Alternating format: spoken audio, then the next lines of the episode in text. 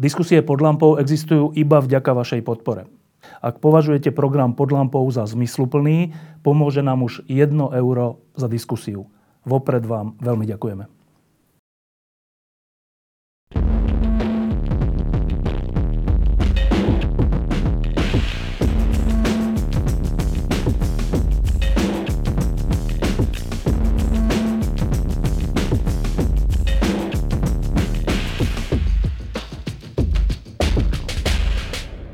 To je celkom špeciálna chvíľa.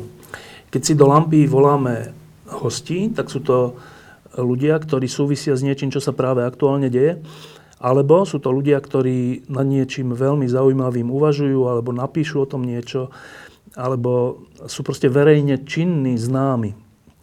Teraz tu mám v tejto chvíli dvoch ľudí, ktorí nič z tohto nesplňajú, nesúvisia s politikou, nesúvisia s vedou, nesúvisia s niečím aktuálnym, čo sa práve stalo. Um, hneď sa vás opýtam teda, aby ste úplne kratučko povedali, že kto ste? Tak ak môžem za obidvoch povedať, ak by dva jasné právnici, pôsobíme v advokácii. Ako sa voláte? Uh, ja sa volám Martin Týmčák. Ja som Peter Zoliak. Dobre, Martin Týmčák. Z Bratislavy? Z Košic. Z Košic, ale pôsobíte v Bratislave. Bratislave. A vy? No, ja pôsobím v Košiciach, ale takisto vlastne sme kolegovia a spolupracujeme veľmi úzko. A máte nejakú spoločnú, že advokátsku kanceláriu alebo niečo také? Máme, ja som partnerom v advokátskej kancelárii em es té Partners a Peťo s nami spolupracuje v Košiciach. V takom širšom okruhu ľudí vlastne som aj ja. A čím sa zaoberáte?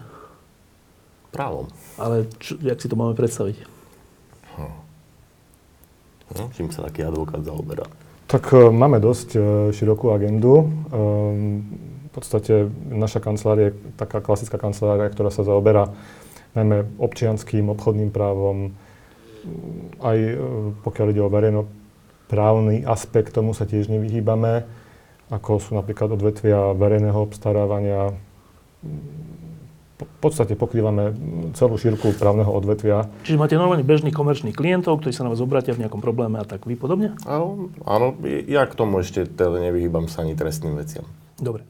No a teraz, že prečo ste tu? Lebo nie ste tu pre právo, preto aby sme sa teraz rozprávali o chybe práv, chybách slovenského právneho štátu a o nevymožiteľnosti práva a podobné veci, čo tu často mávame. Uh, ste tu z iného dôvodu.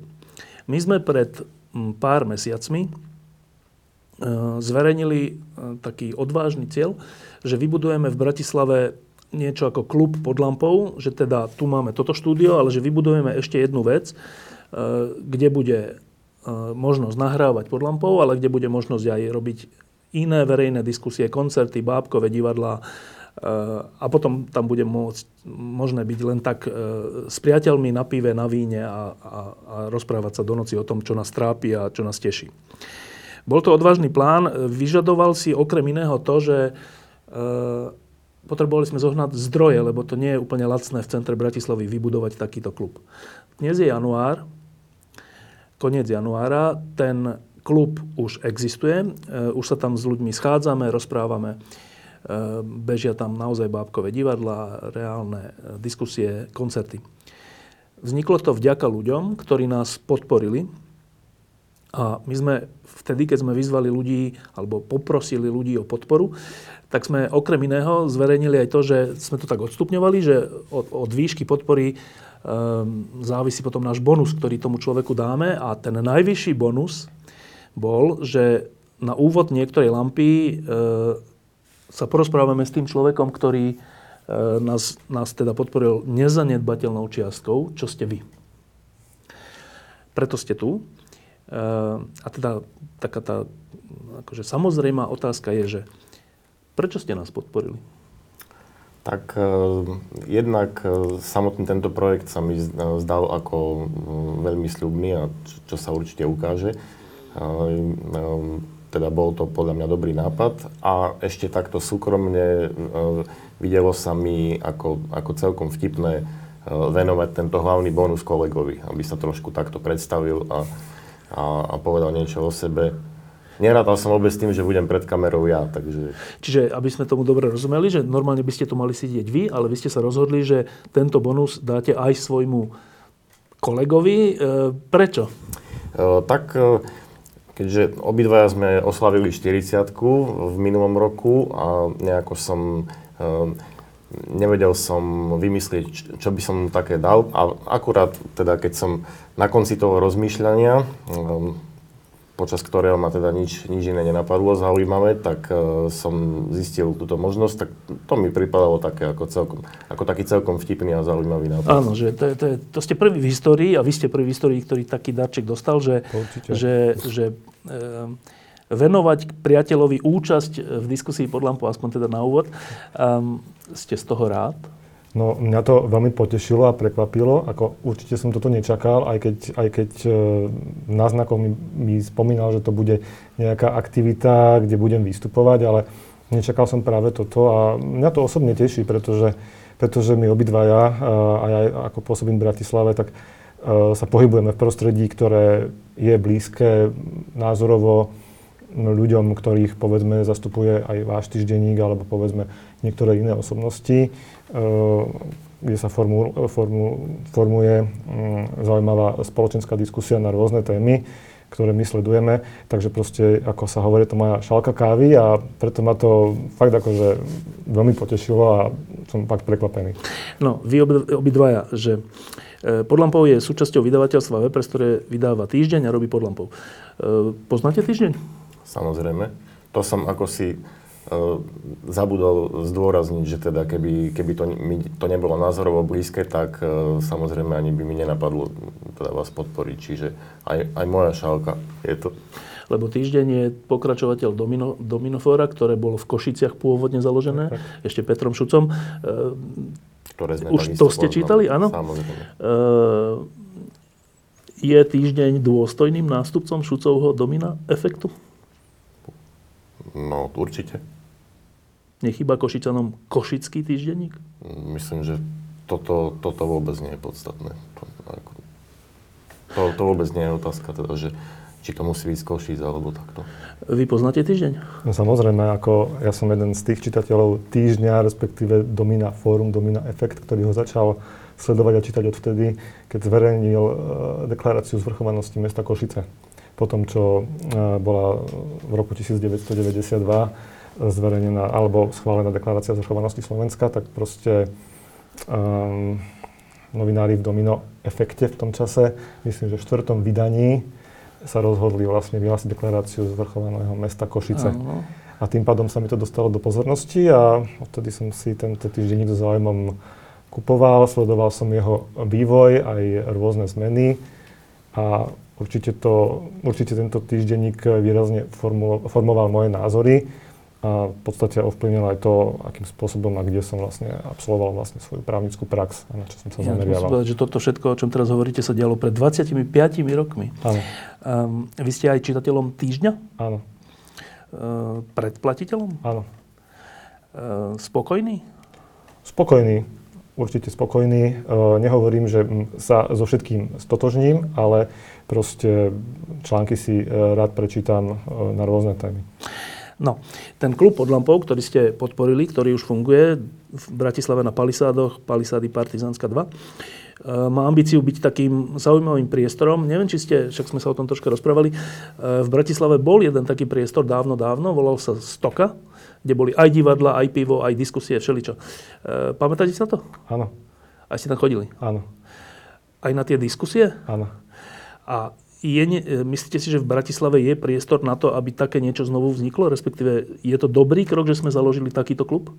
Ja si skôr myslím, že to je aj nevyhnutnosť, pretože je treba, aby sa na Slovensku zvyšovala kvalita demokracie, pretože mnohé veci bohužiaľ nefungujú, ako by mali a ľudia strácajú dôveru v tento politický systém. A jedným z prostriedkov, ako ho možno nejakým spôsobom dať do lepšej kondície, je to, aby sa aj verejne diskutovalo o, o rôznych témach spoločenského života.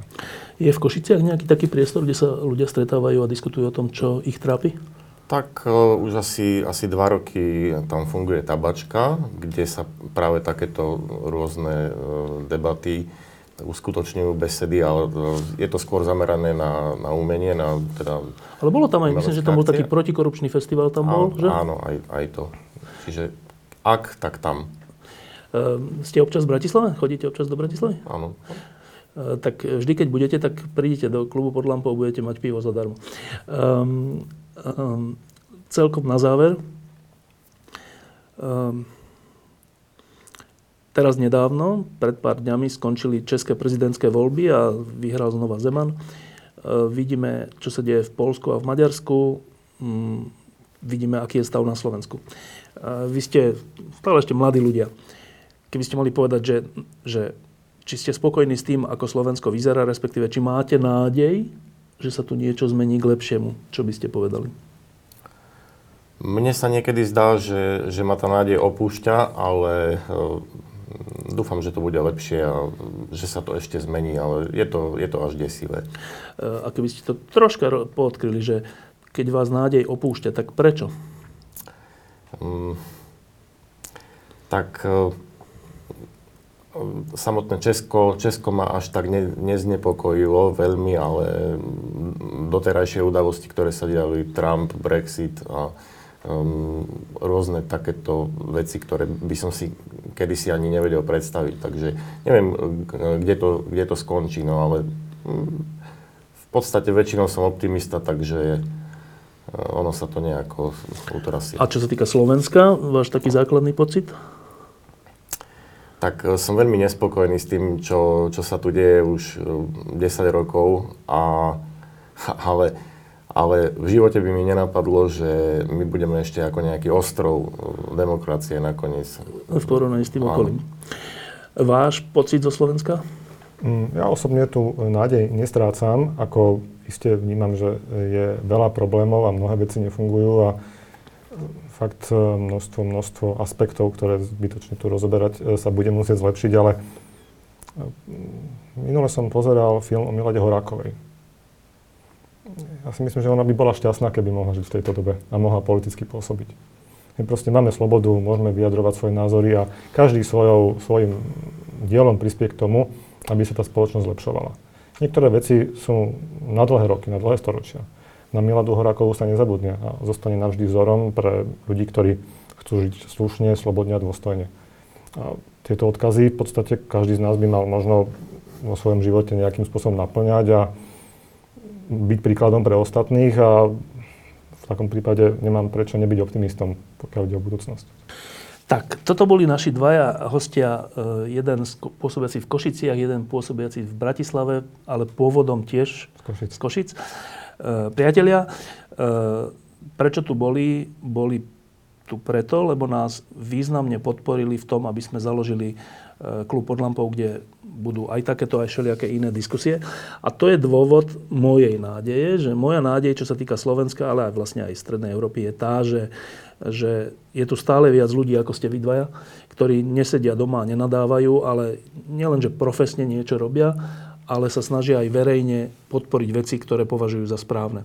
To, že ste podporili práve nás, je super, veľmi vám za to ďakujeme, ale ešte dôležitejšie je to, že ste ľudia, ktorí sú takýmto spôsobom verejne aktívni, a to je asi jediná šanca pre Slovensko, aby sa zmenilo. Ďakujem pekne, že ste prišli a že ste nás podporili.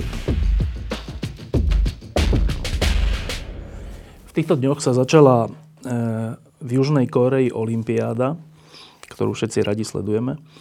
Na Slovensku sa rozhorel súboj o predsedu ká dé há. V Česku majú trestne stíhaného predsedu vlády a prezidenta, ktorý ho podporuje. Um, ale dejú sa aj inšpiratívnejšie veci. Uh, o jednej z nich sa budeme ho, uh, rozprávať s človekom, ktorého vždy zavolám vtedy, keď sa niečo takéto udeje v súvislosti s, vesmír, s vesmírnym objavovaním alebo niečo také. Tak, uh, Ďuro Petrovič, uh, čo sa to v posledných dňoch vlastne stalo? Lebo môže to byť aj taký mediálny humbug, alebo troška taká, také pé er, marketing, ale môže to byť aj niečo dôležité. Tak tvoj pocit. Ono je to kombinácia. Je to aj to, aj to samozrejme. SpaceX je súkromná spoločnosť, takže samozrejme, že si robí pé er. A samozrejme, že má komerčné záujmy, pretože má záujem nejakým spôsobom fungovať. Na druhej strane Pravdou je, že je to zase nejaký krok ďalej, krok smerom možno naozaj k, hlavne možno k, k znovu využiteľnosti raketovej techniky. Čo Dobre, čiže, čiže čo sa teda stalo? No, podarilo sa jednak e, odštartovať prvýkrát Falcon Heavy. To znamená, to je raketa e, s oveľa vyššou nosnosťou, ako je Falcon deväť, ktorá sa teda používa, už nepoviem, že štandardne, ale v zásade štandardne pre satelity, zásobovanie I S S a teda aj e, pre lety v budúcnosti asi aj pre lety posádky na nízku obežnú dráhu okolo Zeme. V spojení vlastne s Dragon, čo je vlastne ako e, modul pre posádku. Falcon Heavy je stávaný v podstate na dopravu ťažších bremien na nízku obežnú dráhu okolo Zeme, ale je schopný už v podstate sa dostať aj z, zo zemskej gravitácie, čiže nie len z povrchu Zeme, ale aj z gravitácie už z obežnej dráhy okolo Zeme, čo sa práve teraz ukázalo a dokázalo vlastne tým, že ten druhý stupeň odštartoval uh, Cabriolet Tesla aj s manekínom kozmonauta vlastne na, na cestu okolo, v zásade okolo Slnka, pretože to je vlastne heliocentrická obežná dráha, kde by vlastne ten najvzdialenejší bod dráhy mal byť ešte za obežnou dráhou Marsu. Na čo je to dobré? V podstate dokazuje to, že už táto raketa je schopná dopraviť nejaký náklad vlastne na Mars. No a teraz povedal si, že to prvé bolo Falcon niečo deväť. A to druhé Falcon Heavy. To by naznačovalo, že to robí tá istá firma, ale to prvé... Áno. Tá istá firma? Áno. áno. E, to znamená, že... Oboje je SpaceX. Akurát tá Falcon deväť je už normálne prevádzkový vlastne model, ktorý sa používa. Videli sme už opakovane pristátia vlastne toho prvého stupňa, či už na mori, alebo, alebo na mysle. Počkaj, ale že, že náklad, alebo súčiastky, alebo tak, na I S S, na tú medzinárodnú vesmírnu stanicu, e, doteraz nosievali, predpokladám, nejaké v, zmysle, v tomto zmysle štátne rakety, nie? Uh-huh. Nosievali buď ruské progresy, alebo teda kým lietal Space Shuttle, tak samozrejme Space Shuttle. Dobre, a ter, teraz sa už na toto využíva NASA dohodla, súkromná spoločnosť? NASA sa dohodla v podstate zo SpaceX, že, že niektoré misie, čo sa týka zásobovania, proste patria im. Oni aj spoločne v podstate pracujú na vývoji toho, toho modulu pre posádku. Takže tam je veľmi úzka spolupráca, takže áno.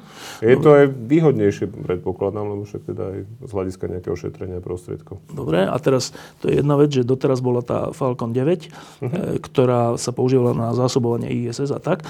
A teda Falcon Heavy, teda uh-huh. už z názvu vyplýva niečo väčšie, ťažšie, nosnejšie, uh-huh. vznikol za posledné roky z popudu koho? Uh, ja si myslím, že je to, je to v podstate snaha Elona Muska posunúť sa ďalej. Teda majiteľa, majiteľa Tesly. A Tesly, áno. A ďalších spoločností. Uh, takže, takže je, to, je to, lebo on dlhodobo deklaruje ten cieľ, že teda Mars je nejaký ten cieľ. A v mnohých prezentáciách hovorí o tom, že v podstate ľudstvo by sa malo stať multiplanetárnym živočíšnym druhom. No, a ja keď toto čítam, tak vždy mám troška takú pochybnosť. Niektorí ľudia hovoria, že aj to celé halo okolo Tesly v zmysle, v zmysle elektromobilu a tak, uh-huh. je, je taký marketing a tak. A keď sa k tomu ešte dodá, že no a ešte okrem toho ja, Musk, vyzývam ľudstvo, aby bolo multiplanetárne a vyvíjam rakety a nosné veci na to, aby sme sa tam dopravili a tak, že troška mám tendenciu tomu až tak neveriť. Ty? Ja som starý skeptik. Všeobecne. Na druhej strane, tu sú nejaké fyzické výsledky, ktoré vidíme, takže ako je očividné, že tá snaha je reálna a sú do toho investované miliardy. To znamená, to nie je niečo, čo si niekto len tak vymyslí a vyhlasuje a iných bude vyzývať, že robte. A zaplatte. Ale a zaplatte a teda riešte a vlády a neviem kto. Ale proste sám z vlastného v podstate, samozrejme aj s nejakou podporou, lebo niekde sa dočítaš proste, aké strašné granty dostal a tak ďalej. Proste rieši tú otázku, ktorá ho zaujíma, ktorá, ktorá s ním nejak, ktorá ho hýbe dopredu a, a otvorene o tom hovorí opakovane, že teda má ten pocit, že toto je spôsob, ako to ľudstvo posunú ďalej. No, takže to mi je sympatické. Ako, a, ako a teda zostrojenie rakety, ktorá je uh-huh. silnejšia a vie väčší náklad uniesť až na Mars, je súčasťou tejto jeho vízie osídlenia Marsu, myslíš? Uh-huh. Je to, vždy, tento vývoj vždy prebieha v nejakých krokoch. Hej. Saturn päť tiež nevznikol tak, že si Werner von Braun proste vymyslel, že zajtra nakreslím veľkú raketu, ale mal nejaké predstupne v menších raketách, hej, ktoré postupne vlastne viedli až k tomu, že teda áno, postavili niečo, čo malo stodesať metrov a dokázalo dostať ľudí na mesiac. Takže je to určite nejaká, nejaký medzistupeň. Dokonca to už v septembri minulého roku veľmi jasne vyhlásili, že vlastne celá táto generácia Falconu bude končiť, pretože sa chystá nová generácia raket a práve tam aj možno zase z hľadiska tej ekonomiky, keďže nie je možné vyrábať aj to, aj to, aj to, hej, proste tie zdroje sú obmedzené, tak sa vlastne celý ten systém bude vlastne preklápať na zase jeden, ale úplne nový a ešte väčší. S využitím týchto skúseností. S využitím proste aj skúsenosti, samozrejme, aj, aj manpower a ľudí, ktorí proste sa naučili na tých menších projektoch a na tých menších raketách, ako to robiť, pretože treba povedať, že NASA stratila strašne veľa času so systémom, ktorý bol úplne že slepou ulicou a to bol práve raketoplán. Slepou ulicou z, z akého hľadiska? Z hľadiska vývoja technologického. Lebo? Pretože to bol zúfalý kompromis medzi snahou e, získať aspoň čiastočne e, nejakú to vesmírnu loď, ktorá bude schopná sa vrácať na Zem. Čo sa podarilo? A politickým záujmom v podstate jednak šetriť peniaze a druhá vec ešte navyše samozrejme zamestnávať firmy vo vlastných volebných okrskoch a tak ďalej. Čo do toho významným spôsobom zasiahla politika, pretože tá konštrukcia toho raketoplánu nebola šťastná, čo ukázali aj nehody, ktoré v podstate sa udiali. To znamená, toto je slepá ulička. Sa ukázalo veľmi jasne práve preto, že veľmi malá časť toho, tej lode sa vlastne dala používať znovu. A aj tá, ktorá sa dala používať znovu, má obrovské náklady na to, aby sa znovu dala používať. Dobre, a teraz sa vraciame k tomu, čo sa stalo v posledných dňoch, že uh-huh. ja som, keď som videl ten štart a potom tam bola taká až taká frenetická atmosféra a to som až tak nerozumel, že čo však ľudstvo rakety vysiela bežne, že v, ako, tam sa zdalo ako keby nejaký, že obrovský prelom nastal. A v čom? Neviem, či obrovský prelom, treba si uvedomiť, že to sú zamestnanci SpaceX, no, ktorých to samozrejme teší. Hej? Že to vôbec ide. A že to teda funguje a že sa podarili tie veci, lebo v zásade ten, tento let bol až na jednu drobnosť úplne, úplným úspechom v podstate. Jediné, čo sa nepodarilo, že sa nepodarilo spätné pristátie toho centrálneho stupňa. Tomu sa proste nezapálili motory, takže ten nezabrzdil dostatočne a skončil v mori. Ale tie dva vlastne prídavné, alebo tie prvé stupne, tie normálne pristáli, pristáli naspäť na Floride. A teda ten druhý stupeň dosiahol to, čo mal, respektíve dokonca ešte aj viac. Takže, takže čiže ten, ten frenetický podľaz bol daný jednak, že to bola vlastná firma, ale... No, že sa tej firme podarilo inom? Niečo mimoriadne, lebo je to niečo mimoriadne. Je to, no je to prvýkrát, čo, čo od, v podstate od Apolla, čo ľudia vôbec opustili obežnú dráhu Zeme.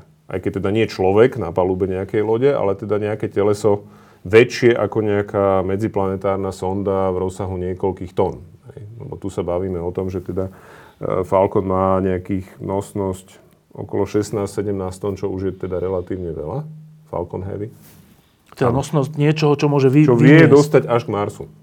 Na nízku obežnú dráhu je to až šesťdesiatštyri tón. Kde teda toto sa už blíži v podstate Saturnu päť, aj keď ešte je to, je to menej. Tam práve ten, tá nová raketa, tá by mala už v podstate dosiahnuť väčšie kapacity. No, a teraz... si hovoril, že ten stupeň je dva stupne, jeden sa podaril, nepodaril, tak popíš teraz, čo je to ten Falcon Heavy. Falcon Heavy vychádza samozrejme z Falconu deväť, čo máš vlastne normálnu raketu, ktorá má prvý, druhý stupeň a vlastne na, na túto konfiguráciu boli privesené ďalšie dva, ako keby prvé stupne, ktoré majú rovnaký počet motorov, čiže zase je tam deväť motorov, ktoré sú proste usporené, osem plus jeden centrálny a v zásade fungujú ako prvý jeden a pol stupeň, pretože ten centrálny stupeň tiež ide aj keď na nižšom výkone. A keď sa dosiahne určitá rýchlosť, tie dva stupne sa normálne oddelia, tak jak to môžeš vidieť dodnes na, na Sojuzoch a podobne, vieš, že máš proste nejaké časti odpadnú. Následne v podstate ten prvý stupeň pokračuje s plným výkonom, až dosiahne nejakú rýchlosť a následne sa oddelia, tiež sa vracia vlastne na Zem. A zostáva iba to, čo zostáva bolo vynesené? Zostáva druhý stupeň, ktorý potom teda sa dostal na obežnú dráhu z, z... a znovu ho zapálili na to, aby v podstate ho dostali, e, dostali z gravitačného pola Zeme a vlastne vystrelili kvázi na tú dráhu, ktorá vedie až za obežnú dráhu Marsu.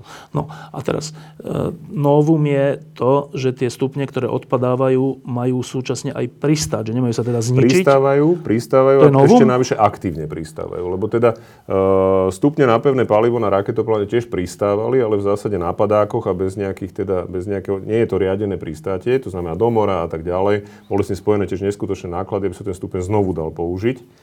A tu v podstate sa Keď si uvedom, že v tom jednom stupne je, je deväť motorov, čo je relatívne drahá záležitosť a tu sa vlastne pomocou jedného toho centrálneho motora sa ten stupeň vráti náspäť. Čiže tých deväť je vyhorených, ale ten jeden... No, vyhorených. Oni fungujú, len teda nemajú, už sa nepoužívajú pri pristávaní, čiže oni sa tiež dajú použiť znovu.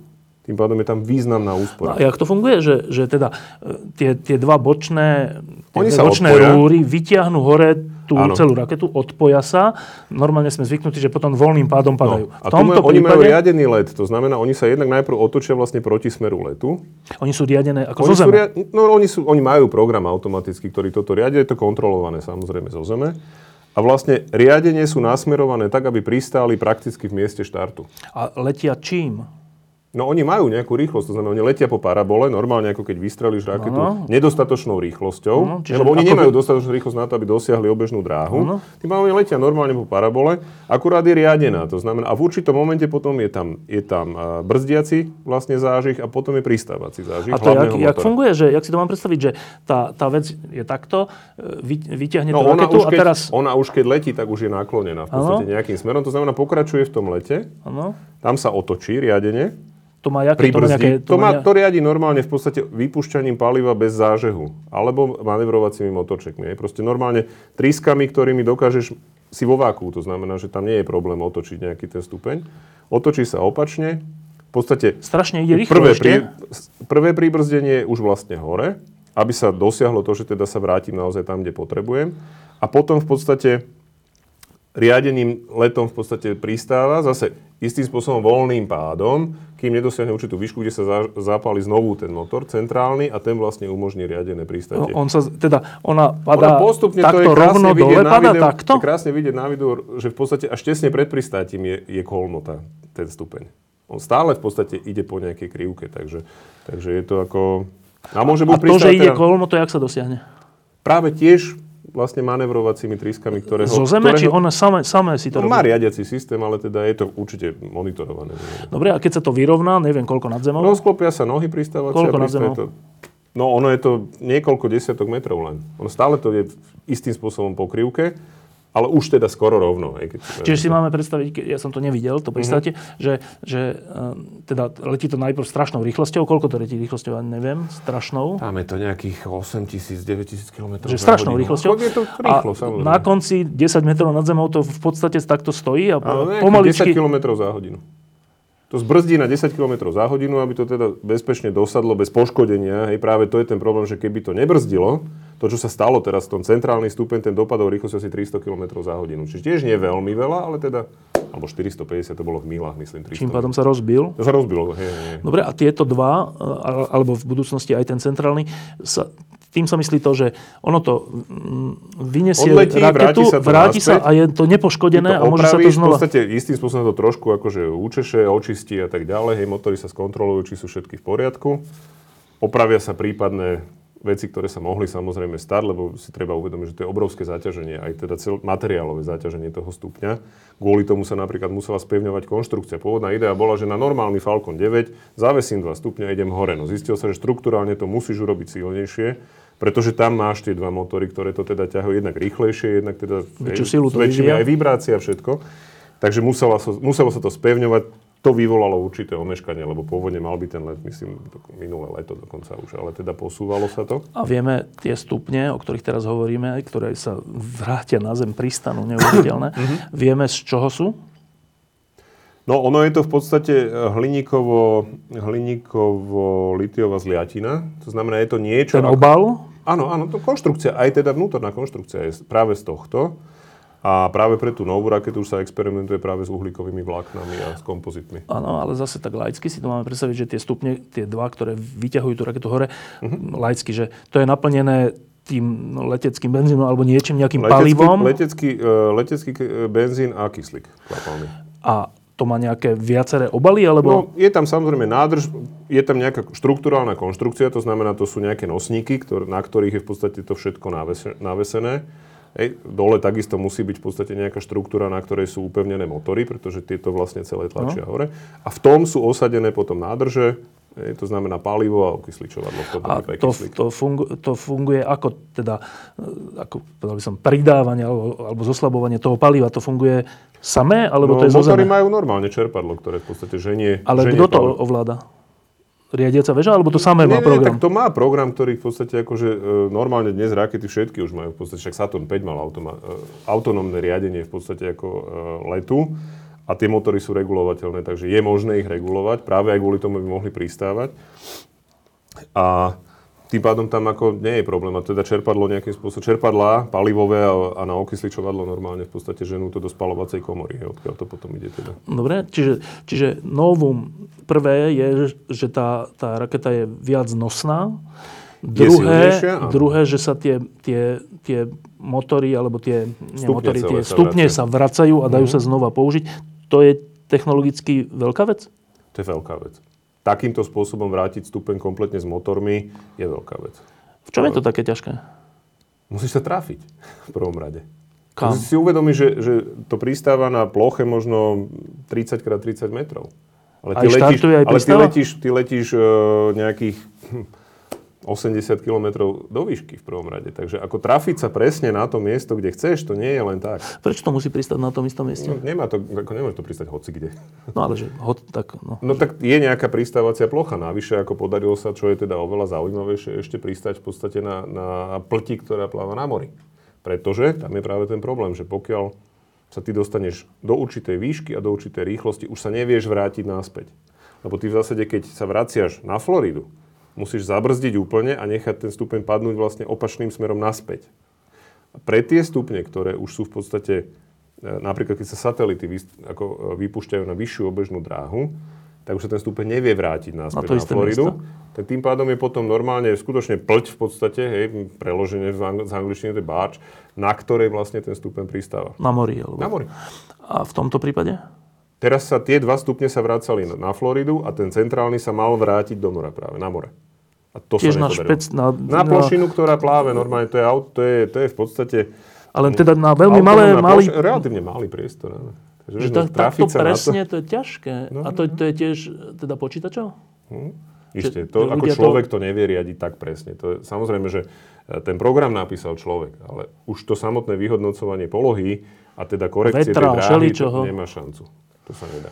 Dobre, čiže toto je ďalšie, ďalšie veľký krok. Je to veľký krok. E, a teraz k samotnej tej, tomu modulu, ktorý teraz teda letí, uh-huh. e, ten vyzerá ako? To je veľmi jednoducho plošina, na ktorej je upevnený na kabriolet Tesla a v ňom sedí manekín. Skafandr. Počkaj, čo je plošina? Predstav si to ako, ako normálne proste gulatú plochu, na ktorej je, áno, na ktorej je proste na konštrukcii namontovaný normálny kabriolet. Ktorý takto vidím, že to nemá nejaký obal? Vidíš, no, ono, to, ono to samozrejme, keď to štartuje, tak je to obalené vlastne takou škrupinou, ktorá sa hore potom otvorí. Čiže teraz letí vesmírom normálne, že auto? Áno. Že áno. Viditeľné auto? štyri hodiny bol prenos, lebo tam sú samozrejme štyri, štyri kamery na tom, na tom aute. Bol prenos práve toho, jak teda ten Starman v tom skafandri vlastne si letí najprv okolo Zeme a potom ako sa vzdialuje od Zeme. Teda. Takže Flat Earth Society bude mať zase trošku problém. Hej, spoločnosť pre, o plochosti Zeme, ktorá teda tvrdí stále, že Zem je plocha, ano. Môže mať trochu problém, lebo toto boli live zábery. Áno, a však to sa zase spovedia, že to boli... To, to je fake, vieš, samozrejme. Jasne. No, ale teda, že v tejto chvíli letí vesmírom preč od Zeme smerom... K obežnej dráhe Marsu. Nie k Marsu. K obežnej dráhe Marsu. Inde teraz. Ale možno, že tam niekde sa stretnú? Či tá, to ani není tak myslené? Nie, nie. To není tak myslené. Tam išlo len o to preukázať, že vlastne dokážem tú obežnú dráhu dosiahnuť. To, že tam teraz Mars nie je, je jedno v podstate. Dobre. A, a to, že je to... To auto je reálna Tesla auto? Tak či je reálna, alebo že či to je to maketa, motor, a tak ale asi to neviem. Nie, že... Hej, ako to typujem otvorene, že nemám, nemám tie detaily presne. Dobre, a to je, toto už je marketing, nie? To je samozrejme svoje spôsob. Že vesmírom letí jediné auto a to je Tesla. Áno, áno, áno. A, dobre, ale okrem toho marketingu, zmyslom toho je teda čo? Zmyslom je skôr ukázať to, že teda som schopný na tú obežnú dráhu Marsu poslať nejaký náklad relevantný. Toto nie je relevantný náklad, ale teda relevantný náklad. Ne? Lebo keď, bude, keď by sa malo naplniť to, že, že človek na Mars, tak to nemôže byť plošina, ale to by musela byť je, teda normálna bude, loď. To už je potom samozrejme loď, ktorú v podstate ako predstavil Musk v septembri tiež. A A to je v podstate ten koncept bé ef er, kde vlastne tá loď e, má celá v podstate letieť k Marsu. Tá, tá je relatívne veľká, tie rozmery teraz ti presne nepoviem, máme k tomu obrázok, to si vieme ukázať. A tam by až, až do sto ľudí by v podstate mohlo letieť. V tom, v tom jednom lete, v module? Áno, áno, v tom jednom module. To je aké veľké? To je veľké, to má deväť metrov priemer a dĺžku ti tridsaťjeden metrov tuším. A takúto velikánsku vec by čo vynieslo? Sa plánuje, no na to je, na to je plánovaná nová raketa takisto. To je ešte rádovo väčšia? Rádovo väčšia, tam má mať v prvom stupni tridsaťjeden motorov a, a má, byť teda, má byť schopná dopraviť na obežnú dráhu až stopäťdesiat tón. Čo je už v podstate rovnaká, dokonca vyššia hmotnosť, ako bol schopný Saturn päť dopraviť na obežnú dráhu Zeme. A to stačí na to, aby sa tam zmestilo osemdesiat ľudí, či koľko aj si toho, aj tam sa počíta, že nejakých štyridsať kabín prepoja, kajut prepoja, pre posádku by tam malo byť. Jedlo, plus priestory potra, a tak ďalej. Voda a všetko áno, áno, toto. Áno, áno. Uh, plus napríklad kryt pred slnečným žiarením. No, ale počkaj, že táto raketa, ktorá sa volá, že Heavy, tak potom tamtá sa bude volať, čo, že Super Heavy, ale to znamená, bé ef er že... bé ef er je zatiaľ skrátka, a neviem, či to môžeme takto na rovinu povedať. Že čo Big znamená? Beep Rocket. Dobre, a počkaj, a, a že, si hovoril, že táto je už veľmi nosná, že teda to je veľký prielom, ale zdá sa, že teda budeme potrebovať ešte oveľa väčší prielom na to, aby taká veľká posádka sa dostala na Mars. Nie, to je, toto je v podstate už počítané na to, že sa v podstate e, tento druhý stupeň, lebo to je druhý stupeň v podstate tej rakety bé ef er, spolu aj teda už s modulom pre posádku, ale v podstate SpaceX navrhuje niekoľko modulov. Má to byť buď tento pre posádku, druhý by mal byť tzv. Tanker, pretože v zásade sa počíta s tým, že táto loď sa dostane na obežnú dráhu Zeme, tam sa kompletne znovu dotankuje a teda potom palivom, v podstate ano? palivom a potom poletí vlastne smerom na Mars. To znamená, že, že tam potom v zásade tento modul by mal byť schopný na ten Mars letieť. No, v septembri Musk hovoril o tom, že prvý let má byť dvadsať dvadsaťdva. Čo za chvíľu. Uh-huh. Čo za štyri roky. Tak. Uvidíme, či to je naozaj reálne. Treba si uvedať štartovacie opaso približne každé dva roky. Táto raketa, ktorá sa teraz podarila s väčšou nosnosťou, uh-huh. by už uniesla aj ten modul ľudský? Nie. Nie, čiže oni ešte musia vyvinúť, či už aj On vyvíjajú. Sa pracuje, vyvíja sa, to najdôležitejšie v podstate, čo, sa, čo trvá najdlhšie sú motory, na tých sa pracuje, momentálne už v podstate prebiehajú nejaké testy a tak tvrdia, že by to malo byť dvadsať dvadsaťjeden let. No a teraz zaujímavá vec na tom je teda jedna malá perlička, že a ten chudák model v tej Tesle, keď doletí a odletí a, a jaký bude jeho osud? No on zostane v podstate krúžiť okolo Slnka. Navždy už? Áno. Že navždy. To sa nestiahne, hej? Nič nie je navždy, ale teda nemá ako sa vlastne vrátiť. Môže kolidovať s niečím, môže sa s niečím zraziť samozrejme, ale tá pravdepodobnosť je extrémne malá. Čiže akože auto no, Tesla bude zostane naveky, krúžiť miliardy pekné. Rokov, môže krúžiť okolo Slnka v podstate. To je dosť lacné. Postupne ho slnečný vietor samozrejme oholí o farbu a tak ďalej, až ho teda nejakým spôsobom rozloží. Hej. No ale to bude troška dlho trvať. To bude trvať relatívne dlho, hej. Dobre, no a teraz, že k tej otázke, že už sa vyvíja, to sa vyvíja a, byt, a tak. sto ľudí na Mars v jednej posádke, v, jednej, v jednom uh-huh. module. A toto všetko vyvíja súkromná spoločnosť. Uh-huh. Lebo tak na prvý pohľad sa zdá, by sa tak, sa tak vnú, vnúcuje taká myšlienka, že ak ide, keď to teraz troška preženiem, o osud ľudstva v uh-huh. zmysle aby sme, zachovania, zachovania živočíšneho druhu. No, tak ano? Asi by to malo nejak ľudstvo spoločne vyvíjať a nie nejaká jedna súkromná firma, nie? No malo. A nevyvíja? Nevyvíja. Lebo? No, tak lebo to nie je niečo, vďaka čomu vyhráš voľby. Je, že to je príliš dlhodobé. Ideš zachraňovať ľudstvo, akože vieš, no to za štyri roky to nespravíš, ani za dva. Tým pádom ti to neumožní viesť kampaň na tom, že aha, zachránil som ľudstvo. Takže sa to nedá urobiť v podstate podľa mňa na báze bežnej politiky. Môže k tomu prisp- môžu k tomu prispieť a určite prispievajú vládne agentúry, či to je NASA, či sú to ďalší. Môžu k tomu prispieť nejaké vládne granty, ale ja si myslím, že tam presne chýba ten dlho- to dlhodobejšie vnímanie toho horizontu, že toto skutočne je úsilie a nie sme v šesťdesiatych rokoch, kedy Kennedy povedal, že do konca desaťročia budeme na mesiaci a, a hotová boli sme.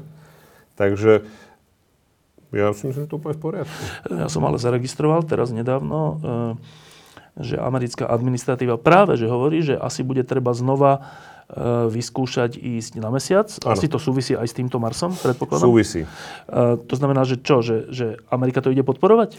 No a súčasná administratíva v zásade povedala, že áno, že teda treba sa vrátiť na mesiac a to už teda nie len tak, akože len, že prídem a niečo pozbieram a zase odletím, ale fakt ako permanentná v podstate nejaká základňa. On totiž má to, má to veľký význam. Si relatívne blízko od Zeme. Relatívne blízko znamená, že ja neviem, rádiový signál letí dve sekundy. Ne? Nie dvadsať minút. A je to prostredie, v ktorom vieš veľmi dobre trénovať. Lebo je ešte nehostinnejšie ako v podstate na Marse. Má trošku nižšiu gravitáciu, asi polovicu oproti Marsu. A tým pádom vieš sa tam naučiť strašne veľa vecí. Hej, Musk si myslí, že netreba. Že mali sme tam už byť, on to povedal v tom septembri, že teda halo, dvetisícsedemnásť mala byť základňa, kde sme, čo je? Na mesiaci malo, taký bol plán? Mal tam pôvodný plán, kedysi samozrejme takých plánov, ktoré sa zrušili, alebo teda posunuli, bolo veľa. Jak naše diaľnice troška, také niečo? To je veľmi podobné našim diaľnicem. No. Uh, takže... Takže tam, ako je to, je to možný medzikrok. Ale teda americká vláda ide tým smerom? Áno. A, a Musk ide úplne paralelne bez ohľadu na to? Ja si nemyslím, že úplne, úplne že bez ohľadu na to, ale teda tvrdia, že je to možno ne, nie nevyhnutný krok. Že teda áno, na mesiaci treba tiež nejakým spôsobom, však on prezentoval takisto aj nejaké tie aktivity na mesiaci. Ak by to samozrejme, ako, ako tréningová záležitosť to môže byť aj ako letové skúšky pre tú loď, samozrejme. Lebo je to zase, už si mimo obežnej dráhy Zeme, už si mimo e, geomagnetického pola napríklad. To znamená, môžeš testovať aj dlhodobejšie účinky slnečného vetra, vesmírneho žiarenia a tak ďalej. Aj na tú loď a na jej komponenty, lebo to treba otestovať. Takže ja si myslím, že tiež budú nejakým spôsobom a počítajú s tým, že na mesiaci sa bude e, nejakým spôsobom minimálne testovať, že teda však má letie teraz, aj keď to bude ešte Dragon vlastne okolo mesiaca. Tam už si dvaja pasažieri zaplatili zálohu. Je to už existuje plán na takéto? Je plán, pretože bude teda výročie prvého obletu mesiaca, že od roku šesťdesiatosem. Takže je plán v podstate nejakým spôsobom uctiť si toto výročie tým, že zase by dvaja ľudia obleteli mesiac. Takže päťdesiat rokov? Či koľko? No, myslím, že päťdesiat. A, a šesťdesiat, nie? Že obleteli... Teda... To není ešte súvislosť to s týmto, hej? Úplne, no súvisí to samozrejme zase s tým, lebo keď robíš takýto let, tak zase je to, zase je to, vieš použiť ten Falcon Heavy, lebo ten na to bohate stačí. Je na to uspôsobený, pretože horný stupeň je uspôsobený na, na presne ten, tu, ten, ten modul pre posádku Dragon, ktorý sa teda teraz ešte bez, ako bez posádky testoval už v podstate.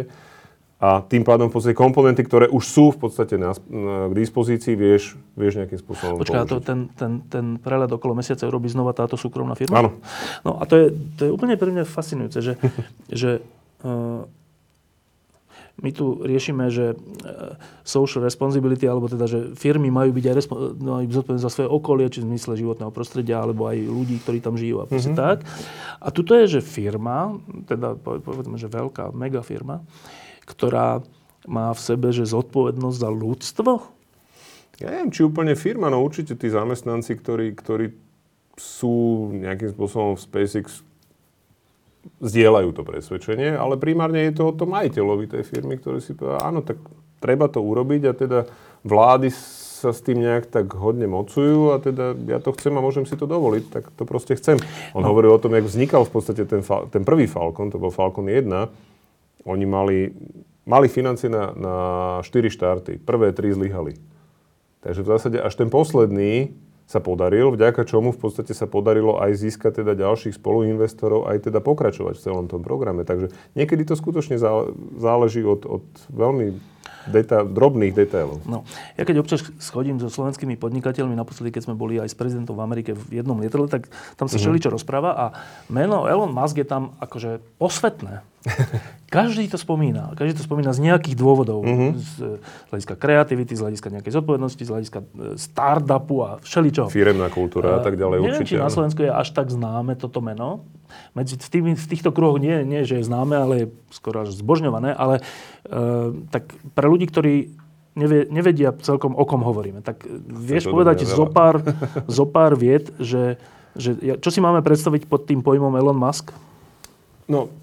Ja nepoznám úplne detailne jeho ako nejakú, nejakú ako ten, ten príbeh ako taký.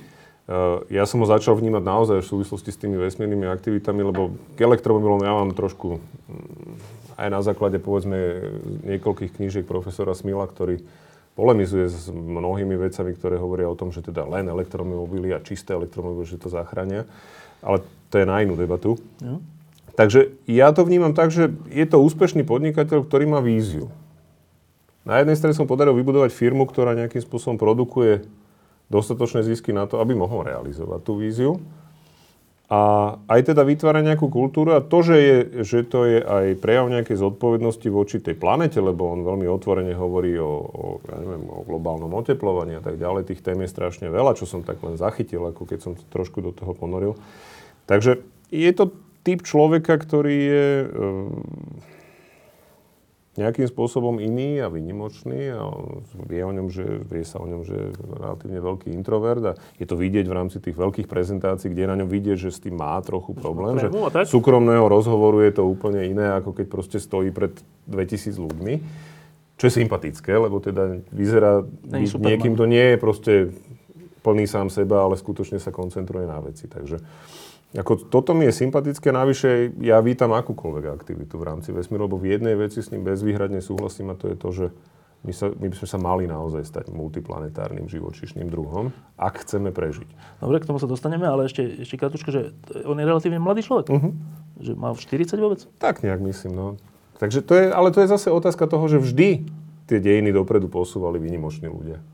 To máš, to máš od, od praveku, od staroveku, v podstate vždy to bol niekto, kto mal nejakú myšlienku a ešte ju dokázal aj presadiť, lebo bolo kopec ľudí, ktorí mali rôzne super myšlienky a nedokázali ich presadiť. Takže mne to zapadá do toho obrazu, že áno, toto je človek, ktorý je niečím výnimočný, aj svojou víziou, aj možno mierou inteligencie, ktorou je schopný proste vnímať tie problémy globálnejšie a, a nachádzať možno riešenia, možno nie úplne vždy štandardné riešenia.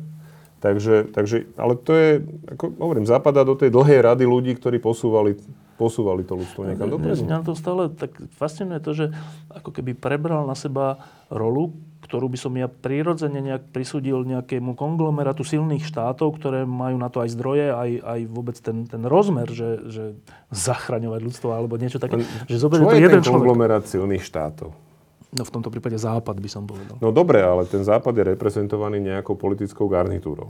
A tá politická garnitúra s výnimkou možno, neviem, amerického prezidenta v druhom funkčnom období, lebo ten už má jasné, že teda to je posledné funkčné obdobie, nikdy nemá tú slobodu hovoriť ľuďom aj takéto nepríjemné pravdy, že teda síce je dôležité, aby ste mali diaľnice, zdravotnú starostlivosť, dôchodky a ja neviem, proste ďalšie veci. To je dôležité, ja netvrdím, že nie, naopak. Ale na druhej strane proste toto všetko je úplne zbytočné v momente, keď nejaký zblúdilý asteroid dostatočnej veľkosti tú Zem trafí. Ja v tom momente, povie, že to sa nestane a hotovo. No, to si možno hovorili aj tie dinosaury pred tými no. pár tisíc rokmi. A, a teda stalo sa. Ale, ale že ten, ten vesmírny výskum naozaj robili štáty? No robili, lebo, lebo nebolo, neboli firmy, ktoré, alebo podnikatelia, ktorí by mali možno dostatočné zdroje. Čiže a na, myslíš, ani prístup k technológiám, lebo keď si vezmeš, tak v šesťdesiatych rokoch bol vesmírny výskum skutočne základný výskum. To bol, to bol proste... To boli elementárne veci, ktoré nejakým spôsobom sa fungovali v rámci univerzít, hej, em í té a tak ďalej.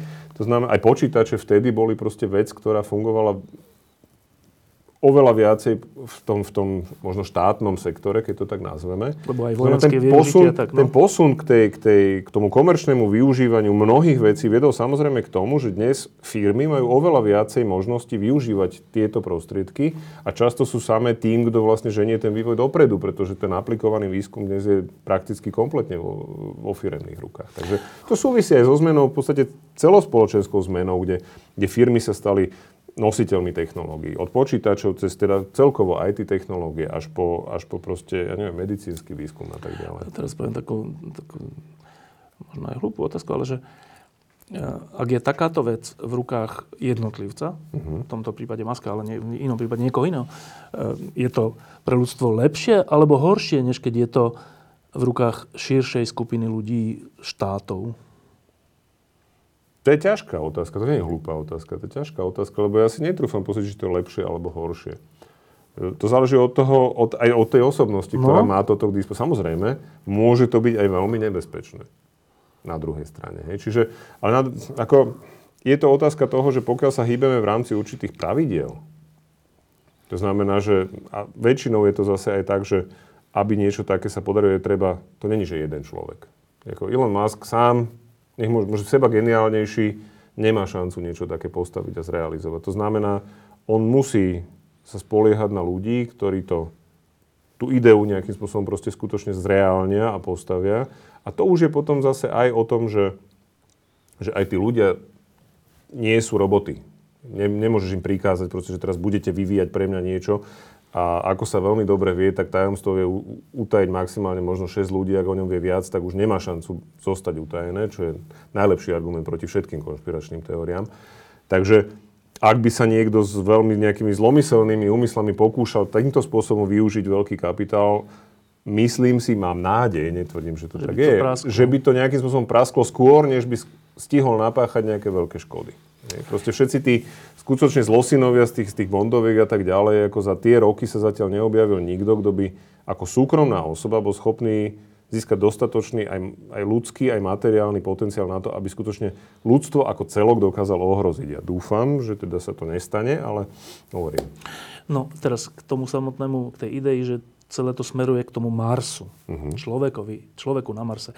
Tak um, dozadu, keď si dáme, tak prvý taký úspech bol, že vôbec človek začal lietať. Uh-huh. To bolo šialená úvaha najprv, uh-huh. sa to podarilo nejako. Ďalšie, že lietať rýchlo.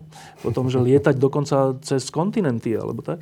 Potom, že, že vyletieť ako keby na obežnú dráhu Zeme. Však neuveriteľná vec, že okolo Zeme letel niekto. A, a potom, že že na mesiac, že na inú, na iný proste, inú, teleso, iné teleso pristaneš. Tam. Uh-huh. No. Ale medzi tý, to sú všetko také rádové zmeny. Ale medzi pristatím na mesiaci, čo je iné teleso, a pristatím na Marsi, čo je tiež iné teleso, len je ďalej, je kvalitatívny, je to tiež rádový rozdiel? Je to rádový rozdiel najmä kvôli vzdialenosti. Ako, lebo na mesiaci si stále ešte v podstate v blízkosti Zeme. Mesiac je štyristo tisíc kilometrov. Nemôžeš ísť naspäť k Zubárovi, ale teda vieš, vieš si vypýtať pomoc minimálne radu relatívne, relatívne naživo. Hej. V momente, keď si niekde hovorím, ako neviem, či si videl, ale ten film Marťan to krásne ukazuje, uh-huh. že to je ten rozdiel, že keby sa dostala na, na mesiaci posádka do situácie, do akej sa dostala tá posádka na Marse, tak hneď sa dá riešiť. Nie je problém, že buď sa všetci vrátia, a keď zistia, že niekoho zabudli a sú nejaké teda zdroje k dispozícii, tak viem relatívne rýchlo sa tam dostať. Tu už sa riešilo to, že štartovacie okno je až o osemnásť mesiacov asi vybavený. Hej. Proste jednoducho tie, tá nebeská mechanika a naše veľmi obmedzené energetické schopnosti nás limitujú v tom, že toto je skutočne krok. Toto sa dá porovnať k tomu, akože skutočne, keď ten, ten Kolumbus išiel niekam hľadať tú, tú Indiu. A že teda ísť na Mars? Áno. Nie Lebo... ísť na mesiac, hej?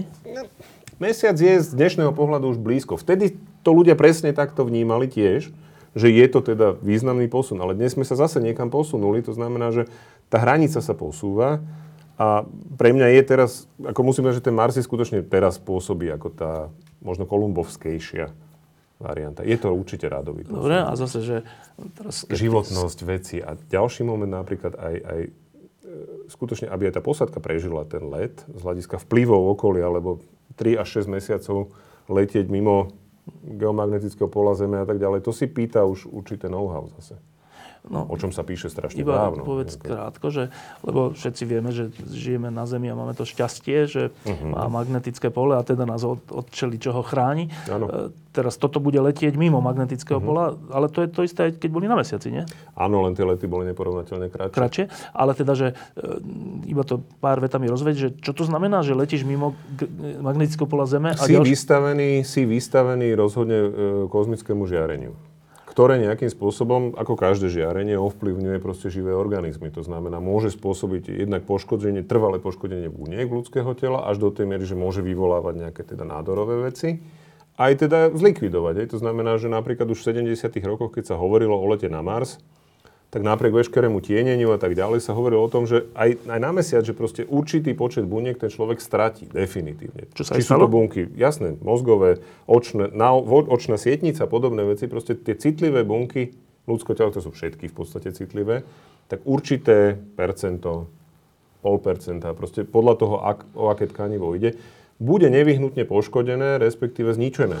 A ak, ak máš tú smolu, že práve vtedy je ten, ten, ten slnečná erupcia, či čo, tak vtedy... No, je... s tým sa počíta práve, samozrejme, musí sa s tým počítať a na to sa vlastne stávajú aj v tejto lodi, ktorá sa teda uvažuje, že by mala letieť na Mars, je v podstate niečo ako kryt pred slnečnými erupciami. Pre všetkých, erupciami. Že by tam... Áno, áno, áno, áno, s tým sa musí počítať, lebo... A, a jak by vedeli, že prichádza tá erupcia?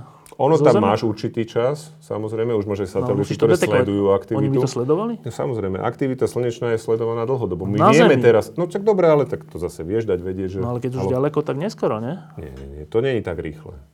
To, nie, to nemá, slnečný vietor, akože tieto erupcie no. slnečné nemajú rýchlosť svetla. No jasné, no. Čiže tým pádom vieš samozrejme varovať. My vieme dopredu deň, niekedy aj dva, že, že priletí nejaký, nejaký teda, hej, keď sú tie elektromagnetické búrky a oni keď budú ešte ďalej, tak je šanca samozrejme ich varovať. Dobre. Navyše, ono ako pôvodne sa uvažovalo, že tie prvé, pre tie prvé lety na Mars sa bude využívať vlastne obdobie čo najnižšej slnečnej aktivity. Práve preto, aby tých, tých búrok nebolo tak veľa. Dobre, ale teda, to som ani nevedel, že tam sa ráta s takýmto krytom pre uh-huh. takúto vec, uh-huh. ale aj keď nie je táto slnečná erupcia, tak to slnečné žiarenie, respektíve to žiarenie škodlivé, je, je proste tam vyššie, lebo tam není magnetické pole Zeme. To sa ako rieši? Tie není. To tieňiš. To znamená, ten plášť tej lode je stavaný na to, aby čo najviac toho žiarenia... A to žiarenia... vie? Vie to pohodiť? Áno, no to sa, to sa samozrejme dá. Isté, že určitá časť prejde. Ale teda musí to byť v, nejakej, v nejakom rámci teda ešte akceptovateľného rizika. Všetky tieto veci sú v rámci nejakého... Keď robíš jadrové elektrárne, tiež riskuješ nejaké ožiarenie. To znamená, že sú stanovené nejaké dávky, ktoré sa považujú za... Ja nemám rád to slovo, že bezpečná dávka, lebo to je také ako... No, ale, že ale v zásade, no? Že s vysokou pravdepodobnosťou ťa to nezabije, alebo nedostaneš nejakú vážnu chorobu. Je to znamená, že tieto dávky sú počítané a, a nejakým spôsobom, samozrejme s nejakou ešte rezervou, sa plánuje to krytie toho modulu tak, aby v podstate zabránilo nejakému vážnejšiemu poškodeniu, lebo nič nepomôže, keď na Mars doletí sto chorých ľudí, hej, proste s chorobou zo žiarenia, no, to je vážna vec. To je úplne zaujímavé, že toto všetko teda Uh, úvaha o tom, že počkaj, keď bude slnečná erupcia, musí tam byť nejaký kryt. Uh-huh. Úvaha o tom, že keď tam bude osemdesiat ľudí, tak musí tam byť toľko vody, toľko uh-huh. neviem, stravy a všeličoho. Teraz tam musí byť niečo, kde budú spáť. A, a všetko toto, uh-huh. odpad a ja neviem, všetko. Neviem, či varenie, alebo tam všetci budú iba tú kozmonautickú stravu, ja to neviem. Uh-huh. Uh, že toto všetko vyvíja táto súkromná firma? Pozri sa, tá súkromná firma to nezačala vymýšľať. Hej, hovorím, a vyvíja teraz myslím. No, vyvíja už konkrétne veci, ano? Ale na báze toho, že teda samozrejme za tým je dlhá, dlhá doba výskumov a, a jasné, testov. Ale že tak, oni áno, už akože áno, praktické sa, veci riešia? Sa pracuje na tom, aby v podstate tá loď vznikla, ktorá bude schopná tých ľudí tam dostať. Čiže existujú nejaké, ja neviem, či sú to momentálne len ideové plány, ale vzhľadom na tie termíny, ktoré Musk spomenul v minulom roku, to nemôže byť úplne len no, akože myšlienka. Myslím si, že tak toto bude nejak. Hej, ako ešte samozrejme nie sú určite konkrétne výkresy alebo niečo také. Ale teda tie základné princípy sú známe. O tom písal Karel Pacner v sedemdesiatych rokoch v známej knižke, kde teda myslel si, že by mohla cesta na Mars byť už v rokoch deväťdesiatosem deväťdesiatdeväť. A v zásade okrem teda tých súpravodivých magnetov, ktoré on vtedy v tej knihe popisoval ako možné tienenie práve pred tým žiarením, s tým sa, pokiaľ viem, zatiaľ nepočíta, sa to veľmi tomu podobá. Dobre, a to, to je jedna vec, že, že teda technologicky vymyslieť tú loď, ktorá prevezie mm. osemdesiat ľudí na Mars. Tak poprvé treba nájsť tých osemdesiat polobláznou, ale ja viem, že ty by si bol jedným z nich, že? Keby si mohol. No. Um, asi áno. No, pokiaľ by som mal šancu sa vrátiť. Však áno. No, však, a tá, s tým sa ráta, tak boli, také, boli, boli aj také aktivity, že však odleďme a nevadí. Nie, ale tu sa ráta s návratom. Áno, áno. Do dvoch rokov, alebo nejako tak. tak. tak, tak. No, ty by si fakt venoval dva roky života tomu? Asi áno. Uh, a teraz, dobre, no, tak predpokladám, že keď na Slovensku rovno máme jedného tak a ďalších, tak osemdesiat nájde. Dokonca sa tam budú tlačiť, že? Obávam sa. Uh, to budú sami exoti tam. Čo bude ináč zaujímavé, že jak oni spolu potom vydržia tie, tie, tie dva roky, lebo to sa, no. tam, jak tam sa bude riešiť typ, veci sa, ako kriminalita, násilná o tom, trestná činnosť. O, ja tom, tak... o tomto práve aj ten Pacner veľmi pekne písal. To je jedna z takých pre mňa no, tam nemôže byť polícia, prokuratúra a súdy, hádam. Mm, tak je otázka, že pri tomto množstve ľudí už nejakým spôsobom musíš mať nejakú štruktúru, lebo to nemôže byť, že osemdesiat kamarátov no, si letí. Ale nebude to a... asi ústavný súd. No. Ústavný súd, dúfajme, že nie. Ale je to, je to samozrejme vážna otázka, čo sa týka nejakej psychologickej kompatibility tých ľudí, ktorí tam poletia. No. A myslím si, že to bude jedno z kritérií pre výber tej posádky. Ako vážne kritérium. Hej. Samozrejme, že bude snaha vytriediť všetkých psychopatov, sociopatov, no. ľudí, ktorí proste majú nejaké aj kriminálne no. sklony, lebo to môže robiť veľký problém. No, ale keď si dva roky zavretý s tými istými, to, to je akože tam tie vražedné motívy sa veľmi posilňujú. ponor- no len zase pozor, už osemdesiat ľudí je relatívne veľká skupina. Hej. Že nájdeš si kamošov a nekamošov. Tá knižka, povedzme, hovorí o lete siedmich ľudí, kde oveľa skôr máš šancu, že sa ti to rozpadne na nejaké dve partie, no, ktoré, ktoré sa, sa budú no. vyložene nenávidieť. Hej. Takže čím viac ľudí, tým je to z hľadiska psychológie veľmi zjednodušene, pretože jednoduchšie. Hej. Že v podstate vždy je šanca, že nejaká, a, a hovorím, aj tá štruktúra nejakým spôsobom musí byť daná. Hej. Nie je úplne vojenská, ale do určitej miery áno. To znamená, tam budú určite ľudia, ktorí že budú zodpovední za ten let. Hej, ktorý ho kľudne môžeme nazvať kapitán a nejaká tá posádka a potom tam budú nejakí pasažieri, ktorí budú skôr teda už potom uh, nejakí vedeckí pracovníci, vedeckí pracovníci a určite ľudia, ktorí budú skôr sa zaoberať možno výstavbou už potom fabriky na výrobu pohonných hmôt na Marse. To znamená, s letom samotným nebudú mať až tak veľa spoločné, budú skôr pasažieri v tej fáze, tým pádom ich právomoci budú vyznať. Sa unúdia k smrti za, t- za, no, ten, za ten let?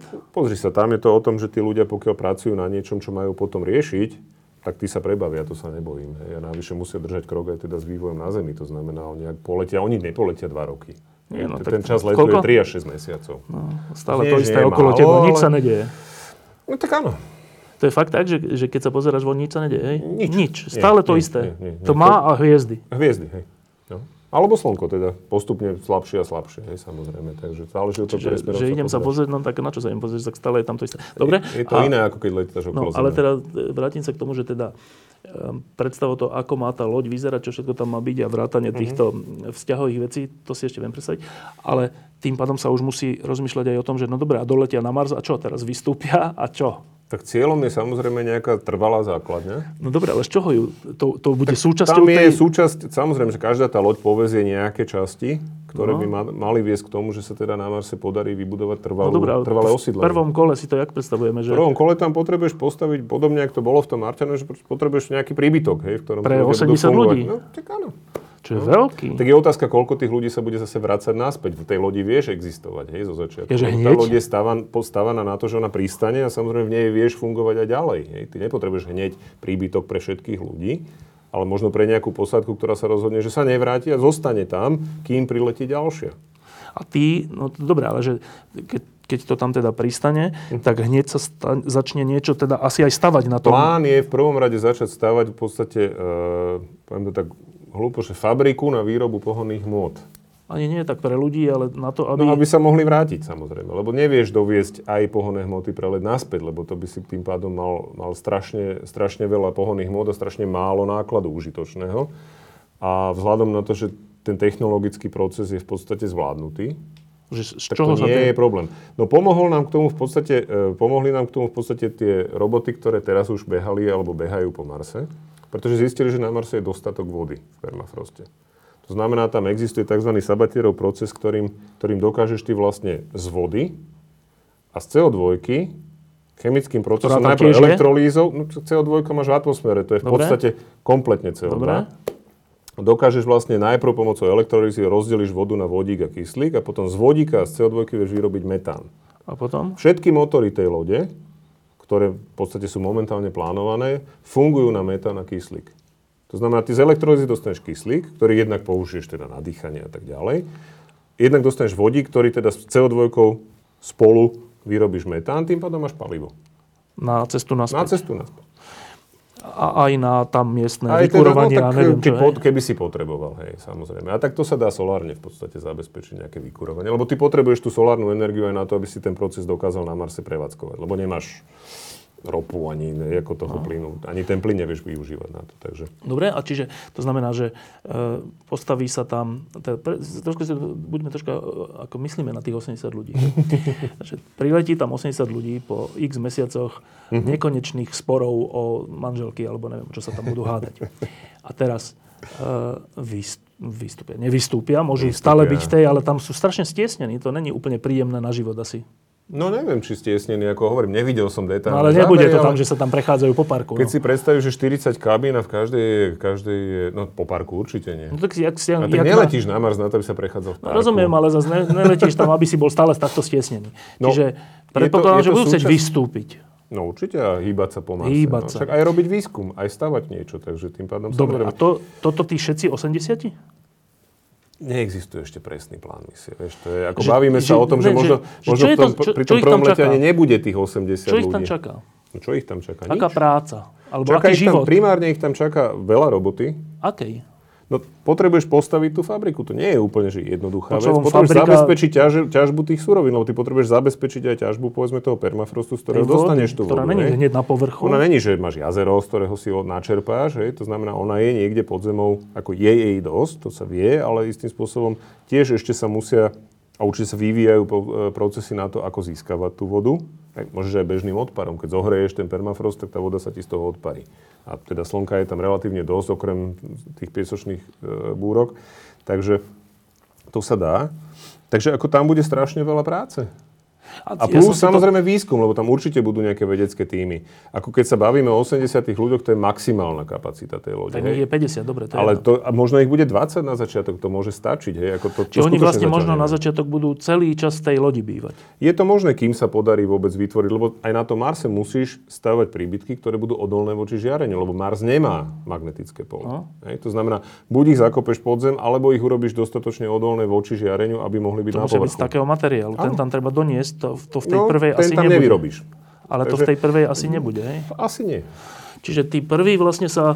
Môžeš sa... obetovať napríklad e, kapacitu pre ľudí e, za to, že tam dovezeš viacej nákladu. To znamená, bude dvadsať, nebude osemdesiat ľudí, ale bude dvadsať ľudí a bude oveľa viacej nákladu napríklad. Aby napríklad na fabriku, aby si tú fabriku tam doviezol, primárne musíš začať vyrábať pohonné. Čo rozumieš pod fabrikou? No to, je, to musí byť normálne technológia, je to musí byť technologická linka, ktorá bude schopná skutočne z toho permafrostu, ktorý vykopeš niekde, keď zistíš, že je tam dostatočný obsah vody a z atmosféry, bude schopná za pomoci slnečnej energie vyrábať palivo a kyslík. Áno, ale že to není fabrika ako Slovnaft, ale je to proste nejaká... No... Nie ako Slovnaft s, s budovami a tak ďalej. Tak? Nie, nie, nie, nie, určite nie. To, ako to určite také menšie. Laboratórium si máme predstaviť? Uh, niečo medzi laboratórium a, a, a Slovnaftom. Ne? Čiže niečo... Čiže zložitá vec. Nejaká, no predstav si nejakú, vydávaš bežne haly, hej, nejaké také priemyslové, no tak niečo možno v tej veľkosti. Hej. Neviem, to záleží od toho, že ako konkrétne tá technológia bude navrhnutá. A to tí dvadsať ľudia, však to, to sa takmer nedá. Záleží od toho, v akom stave to privezieš. Keď nemyslím, to ale že čo? To musíš mať veľa zručností. No musíš. Tak tam asi nepôjdu ľudia, ktorí proste budú schopní len o veciach rozprávať, ako ja napríklad. Však, ale chceš tam ísť? No dobre, no však práve preto si myslím, že mám malú no, šancu. Musia tam mať aj zabávača. No a dobre, čiže... Čiže um, tí ľudia tam pristanú, asi budú v tej lodi a, a začnú tam prvé technologické veci budovať. Možno tá prvá posádka vybuduje iba tú vec na výrobu energie a pôjde naspäť, možno až tak, že? Čiže nemáme si to predstaviť. Nechá vyrábať proste pohonné hmoty tak, aby v podstate tí, čo priletia na budúce, už nemuseli čakať, ale už tam mali niečo pripravené. Čiže to samé sa tam bude? No, predpokladám, že to bude v automatickom režime, no samozrejme. No to už sú zase sci-fi filmy. Tak, ale keď si vezme, však Musk hovorí o tom, že má byť autonómne riadenie ako autopilot v aute. Hej, tak prečo by nemohli byť roboty, ktoré budú mať autopilota proste v sebe a budú proste ťažiť minerály, voziť ich do nejakej a fabriky a tam bude proste tá fabrika fungovať v automatickom režime. Ešte tam môžu byť aj automatické roboty, ktoré budú slúžiť na opravovanie robotov, ktoré automaticky budú ťažiť suroviny, aby tak. Teda... Čiže... No, dobre, a či, či, čiže tá predstava nie je tá, že tam tá prvá posádka dvadsať až osemdesiat členov na pristane a hneď tam niečo vybuduje v zmysle aj príbytky, ale niečo, niečo. A dobre, a to je úvod, mm-hmm. možno sa vráti, prídu ďalší a tak. Mm-hmm. A, a, a, a ten záver je čo? Že, že ako, v tých filmoch vidíme tie, jak to tam vyzerá a tak, t- mm-hmm. v tých sci-fi filmoch, ale realisticky, že a keď sa toto všetko podarí, aj tá technológia, aj výroba energie, aj nejaké mm-hmm. príbytky a čo, tak v finále toho je čo?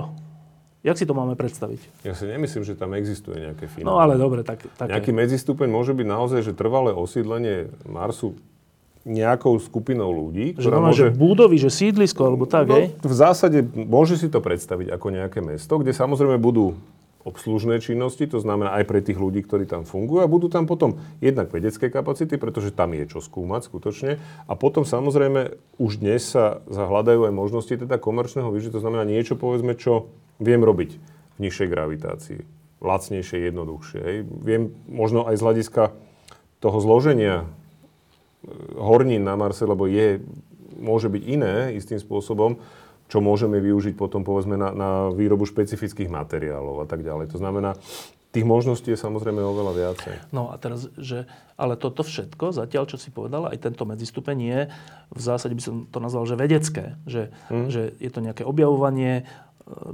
pokusy, technológiu tam... Do, a to všetko a sú... Postupne to smeruje k tomu komerčnému a samozrejme to, o čom písal Arthur C. Clarke už dávno v knihe no. Snehy Olympu, a to je, to je v podstate terraformovanie Marsu.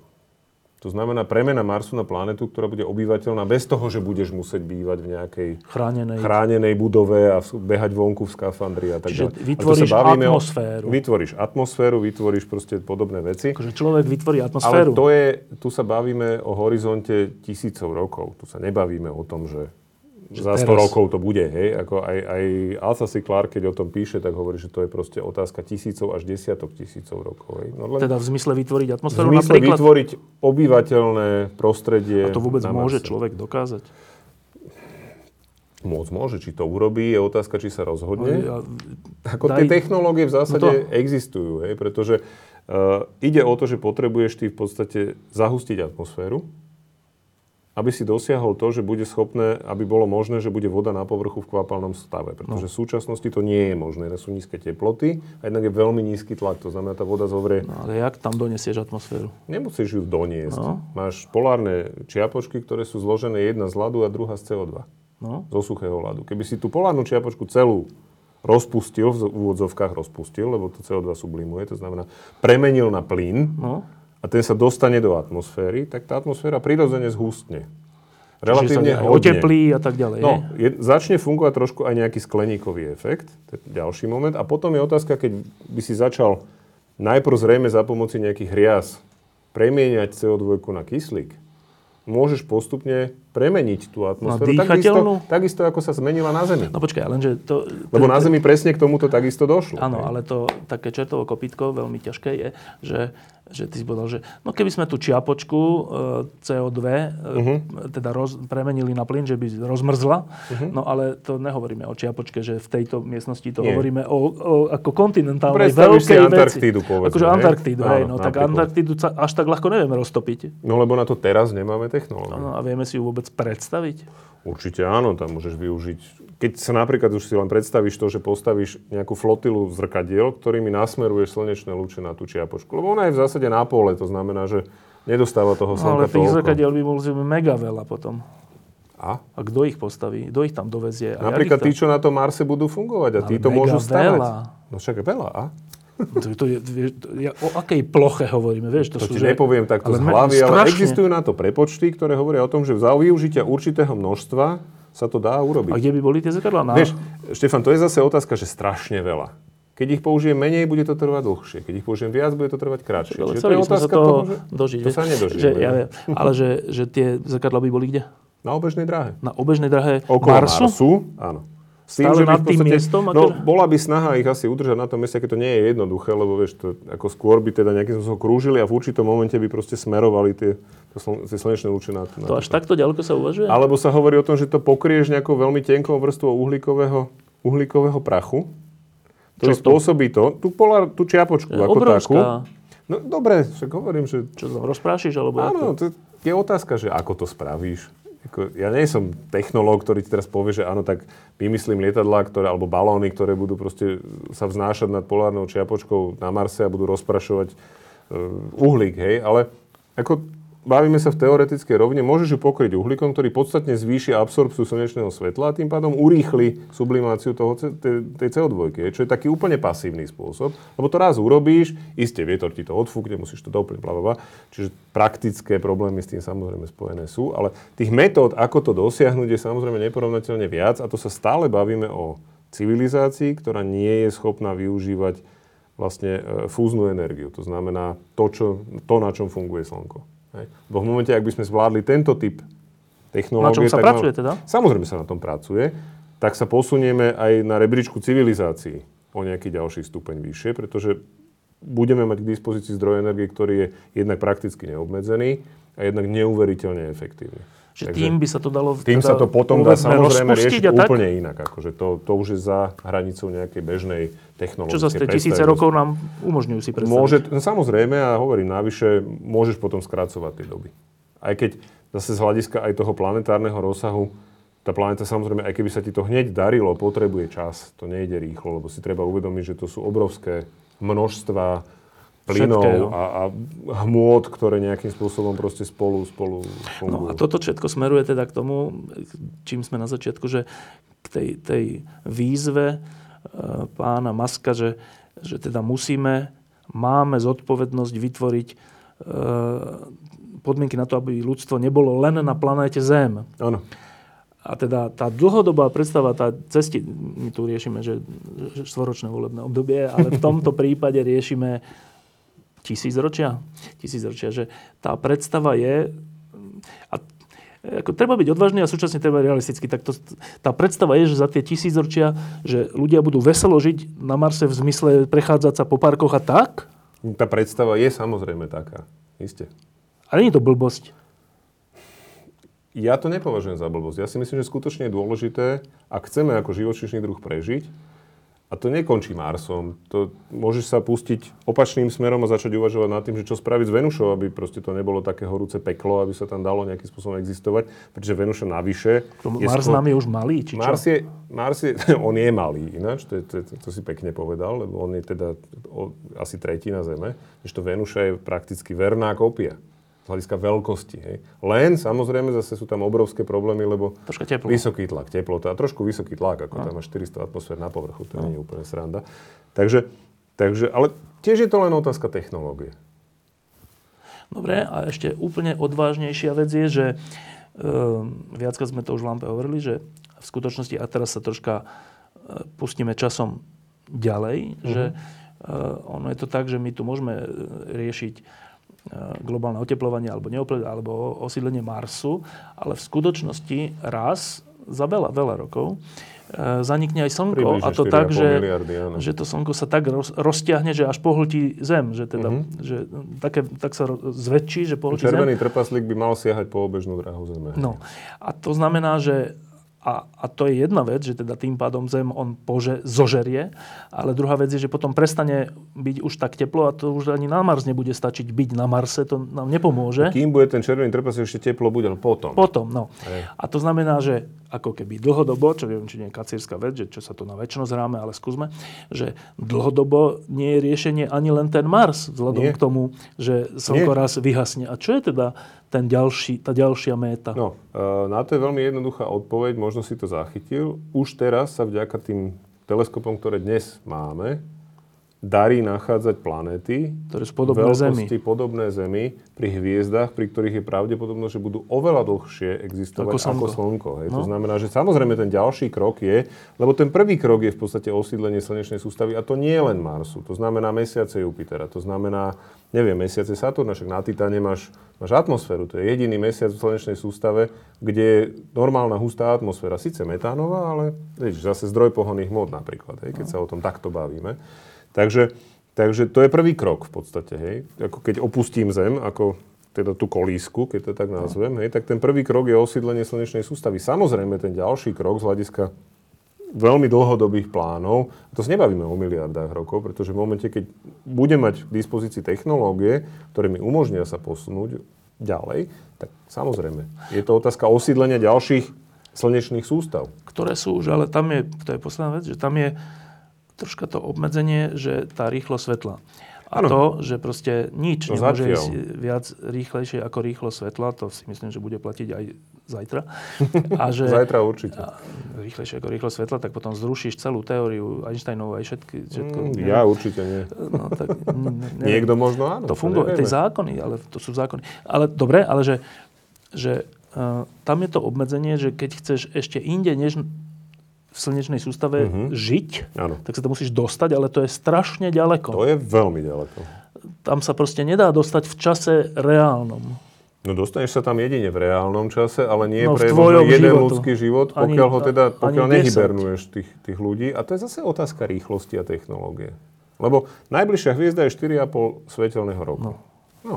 No, a keby si ale celý čas akceleroval polovicu cesty a druhú polovicu cesty, zase spomaloval, tak ti tá cesta zaberie dvadsať až dvadsaťpäť rokov. Čo je, to je že... ako v rámci jedného ľudského života poko- pokojne realizovateľné. Ešte nemáme technológiu. Počkej, to by sme museli ísť ale rýchlosťou ako? Takmer rýchlosťou svetla. A kde? Uprostred. To sa nedá. No, takmer môžeš ísť. Nemôžeš ísť rýchlosťou svetla. Ale ani takmer veľká, keby veľká si celý loď. Čas, keby si celý čas rýchloval a potom zase celý čas polovicu času zrýchloval a polovicu času spomaloval s dostatočným, predstavíme si teraz teoretický motor, ktorý je to schopný urobiť, tak sa to dá v rámci jedného ľudského života dosiahnuť. To nie je úplne mimo. Hej. Samozrejme sa bavíme čisto teoreticky teraz. Hej. Ale sú napríklad um, sonda Dawn, ktorá, ktorá navštívila Ceres a Vestu, planétky v slnečnej sústave, uh, má elektrický pohon, ktorý momentálne je síce veľmi slabý, ale zase je schopný fungovať strašne dlho. Ona je na ceste, myslím, od roku dvetisícsedem.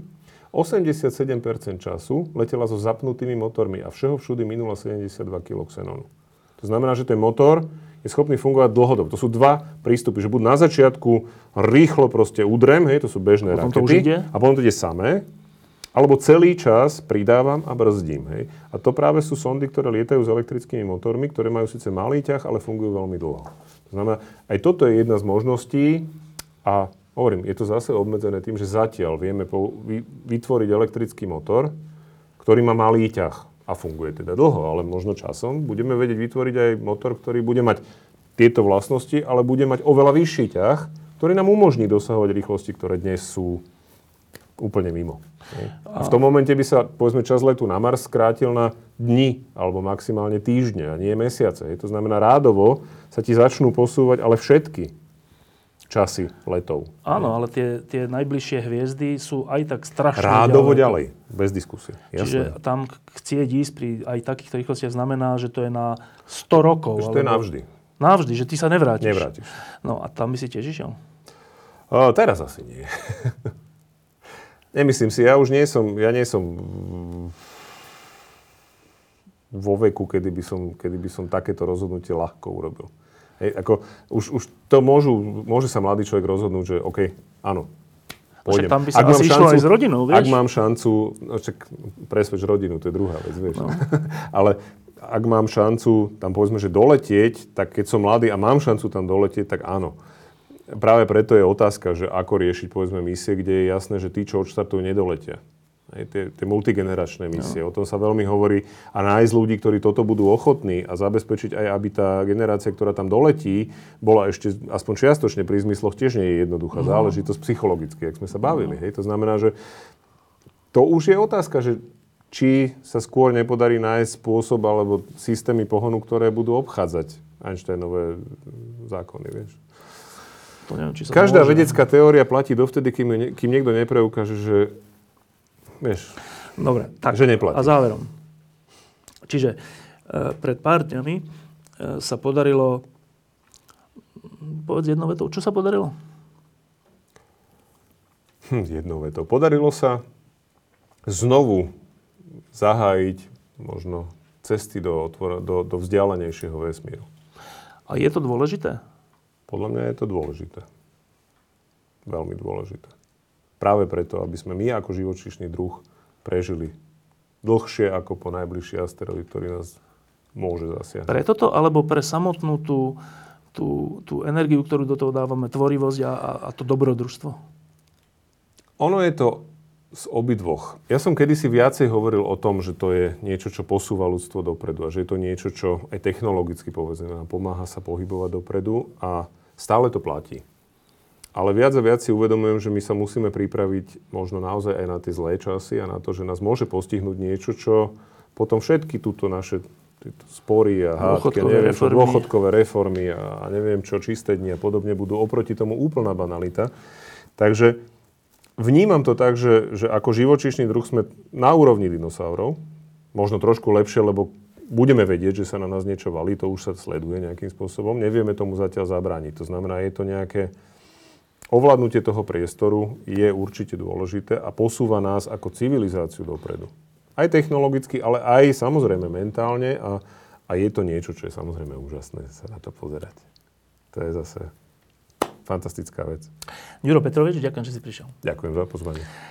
Uh, a ty by si tam akože fakt šiel? No.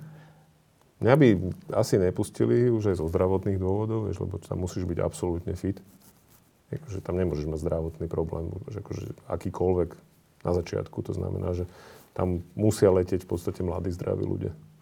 Ako výnimky môžu byť, ale ono sa napríklad hovorilo, že aj prelety na Mars sa nehodia významné vedecké autority, pretože väčšinou sú to solitári, ktorí nevedia tímovo pracovať a v takomto prostredí tá tímová práca kľúčová. Tam proste nemôže byť niekto, kto si o sebe myslí, že u, ja som hviezda a vy všetci ma obdivujte. To musí byť partia ľudí, skutočne partia, ktorá, ktorá bude viac ako len kolegovia. To musia byť kamaráti, to musia byť ľudia, ktorí skutočne sú v prípade krízy pripravení sa obetovať za tých ostatných, lebo to sa môže stať. Sa môže stať, že príde nejaká porucha a... Počkaj, to bude medzinárodná?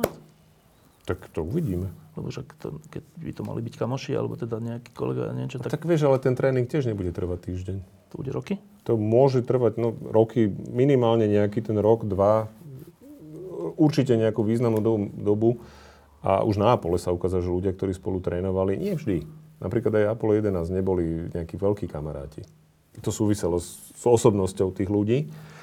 Ale boli zase posádky ako Apollo dvanásť, ktorí boli do smrti, boli na do smrti, zostali ako fantastickými kamarátmi. Takže tam sa vytvárajú väzby, ktoré sú často silnejšie ako rodinné, preto často tie rodinné vzťahy tým trpia. Veľmi veľa astronautov sa rozviedlo. Možno dvaja, dvaja z, z celého radu vlastne tých astronautov na Apollo zostali s pôvodnými manželkami, inak sa to porozpadávalo. A také prvoplánové vysvetlenie je čo? Nikdy nie si doma. Máš osemnásťdňové pracovné dni, sedem dní v týždni, tak jak chceš udržať vzťah? No, i keď je ten let, nie? Alebo kedy? Nie, čo, príprava na ten let. No, dobre, príprava rok. Trvala dva roky. dva roky. No dobre, a potom vypadneš z toho, ešte robíš v záložnej posádke, kde v podstate funguješ veľmi podobne, ako keď si v hlavnej posádke. A chceš byť v tej hlavnej posádke, musíš byť v záložnej posádke. To, to znamená, tí ľudia šesť, sedem, osem rokov proste fungovali na veľmi, na takomto režime, kde oni fakt, že ak boli na víkend doma, tak to bol zázrak. Takže hovorím, to boli len tie, skutočne akože tie veľmi, veľmi kvalitné vzťahy a veľmi, veľmi tolerantné manželky, ktoré boli schopné pochopiť, že proste toto je skutočne niečo, čím ten chlap proste chce to robiť natoľko, že ho podržali skutočne až kým neskončil a, kým mo- a potom sa im ešte podarilo vlastne znovu začať žiť spolu, lebo to je ďalší moment, že po osem rokoch sa niekto vráti domov a teraz je tam každý deň. Vieš, to nie je, že no, sem tam. Vieš, to je presne to, že keď si na dva dní doma, neriešiš problémy. Ale keď zrazu prídeš a zrazu si tam celý týždeň a dva týždne a mesiac a rok, začnú, otravný, tie, začnú tie hrany sa zase objavovať. Čiže tí, čo to ustali, to sú možno dvaja. Mike Collins, myslím, žije ešte stále so svojou pôvodnou manželkou a Jim Lavazza bola trinásť. To viem určite. Je možné, že bol ešte, myslím, že aj John Young žil so svojou pôvodnou manželkou, ale inak sa to veľmi, veľmi rýchlo porozpadalo. No, zachraňujú ľudstvo a ničia svoje rodiny, to je normálne? Uh, niečo za niečo, nič nie je zadarmo. A toto bolo zase, vieš, no, Apollo bolo niečím, niečím mimoriadne. Ja práve neviem, či by som bol ochotný toľko do toho, toľko riskovať. Ďakujem. Za málo. Diskusie pod lampou existujú iba vďaka vašej podpore. Ak považujete program Pod lampou za zmysluplný, pomôže nám už jedno euro za diskusiu. Vopred vám veľmi ďakujeme.